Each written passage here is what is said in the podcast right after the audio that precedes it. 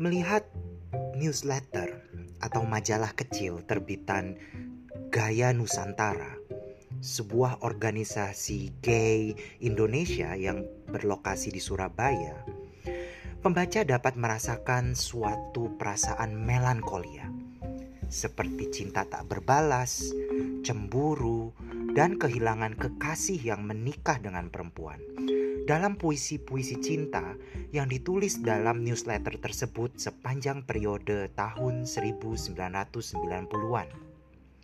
Narasi cinta, sebuah perasaan yang diposisikan lebih agung daripada seks, menawarkan sebuah tambatan bagi para gay Indonesia untuk memperjuangkan perasaan dan identitasnya serta membuktikan bahwa diri mereka tidak melulu berkisar pada perkara seks.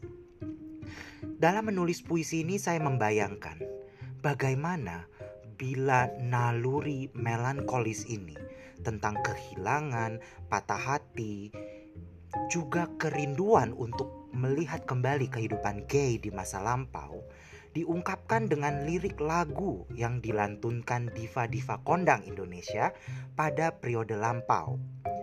Sudah bukan rahasia lagi bila banyak sekali gay Indonesia menyukai diva-diva internasional seperti Beyonce dan Lady Gaga. Inilah saatnya gay Indonesia bisa mulai melirik keragaman dan kekuatan diva-diva Indonesia dalam menjadikannya sebagai inspirasi untuk kehidupan gay itu sendiri.